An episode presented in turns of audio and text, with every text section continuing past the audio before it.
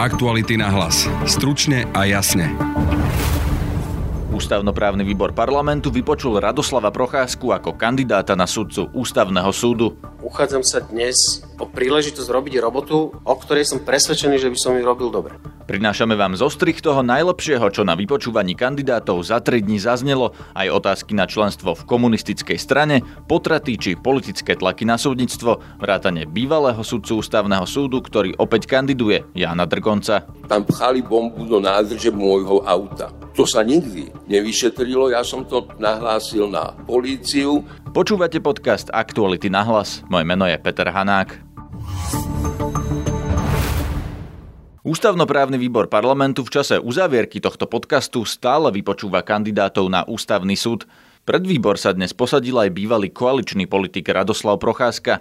Vypočujme si ukážky z jeho vystúpenia. Ja mám povedz človeka, ktorý má svoj názor, chodí často s kožou na trh a neprispôsobuje svoje názory momentálnym náladám. Ak by som sa stal ústavným sudcom, tak je celkom prirodzené, že niektorí z vás s niektorými mojimi rozhodnutiami nebudú súhlasiť a iní zase nebudú súhlasiť s, in, s inými rozhodnutiami. Ale myslím si, že všetci bez ohľadu na vaše politické presvedčenie máte všetky dôvody sa spolahnúť na to, že každé moje rozhodnutie rozhodnutie sa bude opierať výlučne o text a účel ústavy a kvalifikovaných medzinárodných zmluv a že vo svojom rozhodovaní budem prihľadať len na odborné argumenty. Môj odchod z parlamentu bol učebnicovou ukážkou tzv. neslavného konca. Pán poslanec Beblavý v istej chvíli pre média povedal, že, že Rado si musel vypiť kalich horkosti do dna. Áno, ale uchádzam sa dnes o príležitosť robiť robotu, o ktorej som presvedčený, že by som ju robil dobre. V rebríčku najlepších kandidátov na ústavných sudcov, ktorí pre aktuality SK zostavili špičkoví právnici vrátane viacerých súčasných ústavných sudcov, sa Radoslav Procházka umiestnil v prvej desiatke. Na čele je dvojica Peter Kresák a Jan Drgonec, ktorí už obaja v minulosti boli ústavnými sudcami. Tretia v našom rebríčku skončila Eva Kovačechová. Myslím, že ústavný súd je vrcholná inštitúcia, ktorá môže prispieť k tomu, že katastrofálne nízka nedôvera verejnosti v súdy a v právo na Slovensku by mohla vzrásť. Takže dnes, keď e, sa vlastne na novo tvorí ústavný súd, je šanca, aby sme určili aj jeho charakter. Chcela by som prispieť k tomu, aby ľudia po ukončení môjho mandátu na ústavnom súde e, mohli veriť tomu, že právnici nie sú lotri, ale právnici sú strážcovia ústavnosti. Poslanci sa pýtali kandidátov aj na to, ako by dokázali vzdorovať politickým tlakom. Robert Fico, ktorého prejavu sme sa obšírne venovali v stredajšom podcaste, otvorene hovorí, že na ústavnom súde môžu byť aj politici a voľba sudcov bude výsledkom politickej dohody. Naopak, mnohí ďalší kandidáti sa úplne odmietli vyjadrovať k politickým otázkam, aby neohrozili svoju nezávislosť publiku bola nezaradená poslankyňa Lucia Žitňanská, ktorá Robertovi Ficovi položila takúto otázku. Ja patrím tiež medzi tých, ktorí a priori nevylučuje politikov z kandidatúry na ústavný súd. Nie je politik ako politik, pretože je niečo iné, keď je niekto dlhé roky predseda politickej strany a premiér a je niečo iné, keď niekto je povedzme nezávislý poslanec, ktorý prišiel iba ako nezávislý na kandidátke politickej strany a venuje sa svojej odbornosti. A konec koncov aj tu vidíme, že asi nie je politik kandidát ako politik kandidát, lebo nie každý príde e, s ochránkou, nie každý dostáva takéto otázky a nie každý sa takto prezentuje. A predpokladám, že o s niektorými inými kandidátmi sa budeme rozprávať o iných témach. Vo výsledku si myslím ale, e, že pokiaľ ide o ústavný súd, ide o dôveru. Dôveru v inštitúciu ako takú.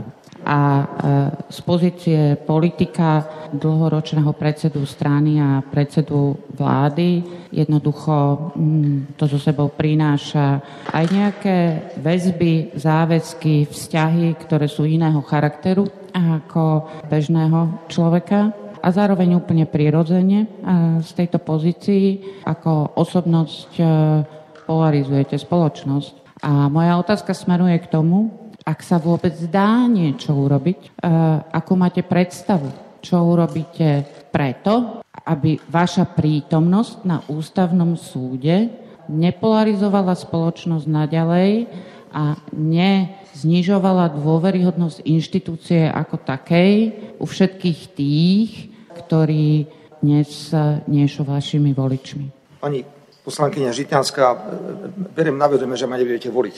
To moja odpoveď. Nič iného nemôžem povedať.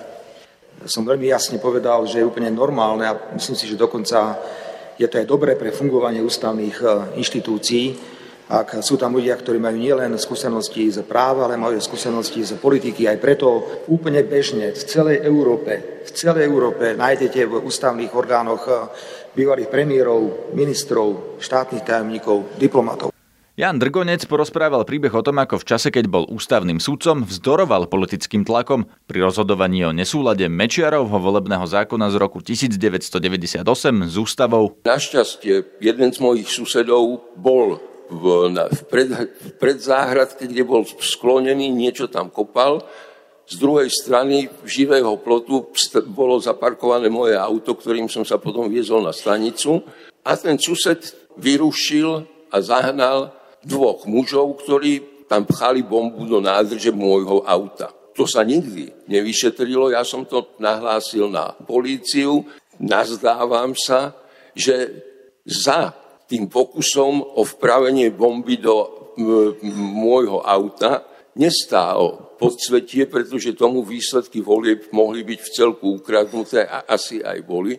Čiže predpokladám skôr, že to bol niekto, či už s väzbami na štátny aparát, alebo priamo zo štátneho aparátu, ale že to proste bolo v štátnom záujme. Kandidát Kajetan Kičura povedal, že Robert Fico je jeho priateľ a váši si ho preto, čo dosiahol. Poslanci sa ho pýtali, prečo je už 7 rokov mimo súdnictva vo funkcii šéfa štátnych hmotných rezerv. Poslanec Jan Maros z Oľano mu adresoval takúto otázku. Prvá je otázka, keď ako šéf štátnych hmotných rezerv ste sa rozhodli, že idete obstarávať strážne služby hodnote 11,7 milióna eur. Nadácia Zastavme korupciu podala v roku 2018 kvôli tomuto obstarávaniu podnet na Úrad pre verejné obstarávanie aj generálnu prokuratúru s podozrením, že podmienky boli šité na mieru firme Bonul, o ktorej písal zavražený Jan Kuciak. Na konci novembra Úrad pre verejné obstarávanie nariadil zrušiť túto súťaž za viac ako 11 miliónov. Čo urobila vaša inštitúcia pod vašim vedením? Verejné obstarávanie nezrušila, ale proti rozhodnutiu sa odvolala a nedávno potichu uzatvorila zmluvu na tieto strážne služby na jeden rok. Mohli by ste sa prosím vyjadriť, že prečo pod vašim vedením ste prihrávali takmer všetky zákazky firme Bonul? To, ako život beží, som zistil až v čase, keď som sa stal predsedom ústredného orgánu štátnej správy ako súdca súdu, okresného súdu Čaci som nemal takú predstavu, ako som získal tu. S plnou zodpovednosťou môžem vyhlásiť, že e, vo vzťahu ku mojej osobe sú to fabulácie a že ku žiadnemu porušeniu práva v súvislosti s prebiehajúcim verejným obstarávaním na správe štátnych motných rezerv nedošlo. Riadným obstarávaním sme oslovili subjekty a výsledkom je, že na jeden rok, lebo taká je proste ako lehota, stráži tieto subjekty firma, myslím, že to je firma Bonul. Kandidáti čelili aj otázkam na členstvo v komunistickej strane. Priznali ho viacerí, medzi nimi aj Peter Kresák a Jan Drgonec. Výbor najdlhšie vypočúval Juraja Sopoligu, šéfa Združenia sudcov. Ten už raz bol zvolený, no prezident Andrej Kiska ho na ústavný súd odmietol vymenovať. Hovorí sa o komunizme, tak nebol komunizmus, ale bola reálny socializmus pod vedením komunistickej strany. A tam sa hovorí, zodpovedá za zločiny páchané členmi. Ja som žiaden zločin nepáchal. Nemám čo zodpovedať za stranu, ktorá viedla, ktorá počúvala, pretože bolo rozdelenie sveta.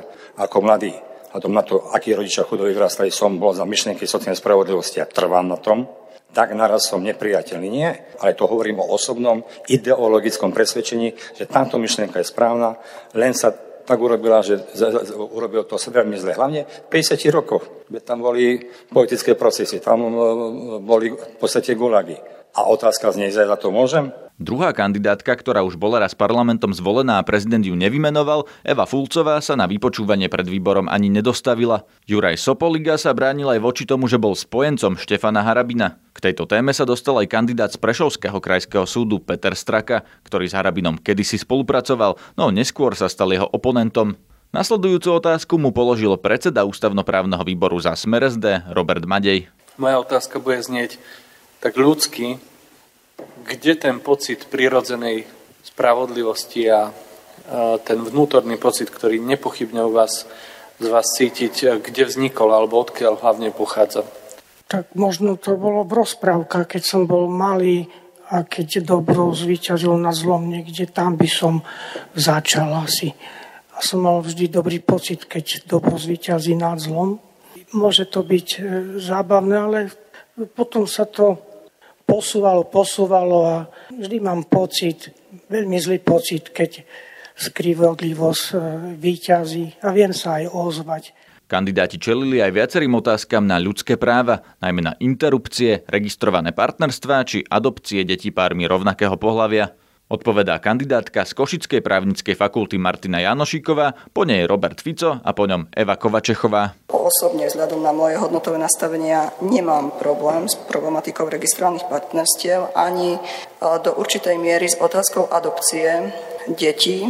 Asi sa budú na mňa mnohí hnevať, ale považujem e, adopciu detí homosexuálnych za malú zvrátenosť. Úprava interrupcie na Slovensku nie je benevolentná, je pomerne prísna, napriek tomu dáva možnosť e, rozhodovať sa a aplikovať svoje právo na súkromný život e, žene v určitých samozrejme hraničných limitoch. Takže s týmto rozhodnutím ja som sotožnená, nemám vlastne viac k tomu, čo dodať. Čo sa týka registrovaných partnerstiev, adopcií detí v registrovaných partnerstvách, Naš, ja rešpektujem náš právny poriadok, ktorý v tomto smere dnes e, je známy a zrejmý. E, môj osobný názor je taký, že spoločnosť sa vyvíja. To, čo nebolo predstaviteľné pred 10, 20 alebo 50 rokmi sa dnes zmenilo. Tak, ako sa mení spoločnosť, tak by sa mala postupne možno meniť aj legislatíva. Myslím si, že máme teda veľa priestoru na to, aby táto, táto skutočnosť bola upravená u nás e, tak, aby sme rešpektovali práva všetkých. Adopcie detí, tam mám asi len jednu poznámku. Ja ako študentka som pracovala pre organizáciu Spoločnosť priateľov detí z detských domov a prichádzala som do styku teda aj s deťmi umiestnenými v detských domovoch. Pre mňa akákoľvek otázka týkajúca sa adopcie je predovšetkým otázkou dobra detí a pre dieťa nie je nič lepšie ako to, že ho vychováva milujúci, starostlivý rodič alebo náhradný rodič a nie inštitúcia. Nasledujúca otázka je od poslanca Borisa Kolára, odpovedá Jan Drgonec. Pán docent, e, ja by som sa chcel opýtať, že aké etické dilemy sa podľa vás môžu vyskytnúť v práci ústavného sudcu? Moja najsilnejšia etická dilema bola vo chvíli, keď som išiel na vlak do Košíc a na, vlak, e, na stanici na, na mňa vyčkávala moja vlastná matka, ktorá žadonila, aby som nerozhodol jednom ústavnú stiažnosť, tak ako sme ju potom rozhodli, lebo sa bála o to, čo, čo si spôsobím. Bolo to o ústavnosti e, Michala Kováča mladšieho vo vzťahu k únosu, ktorého sa stal obeťou, alebo k zavlečeniu, ktorého sa stal obeťou. Rozhodli sme to. Ústavnoprávny výbor by mal ešte dnes hlasovať o tom, či kandidáti splňajú zákonné podmienky a sporný je práve Robert Fico. Tomu opozícia v životopise napočítala len necelých 14 rokov právnickej praxe namiesto požadovaných 15. Robert Fico tvrdí, že 15 rokov praxe má, no povedal aj to, že bude rešpektovať akékoľvek rozhodnutie výboru v tejto veci. To je z dnešného podcastu všetko, počúvajte nás opäť budúci týždeň.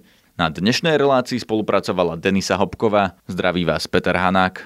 Aktuality na hlas. Stručne a jasne.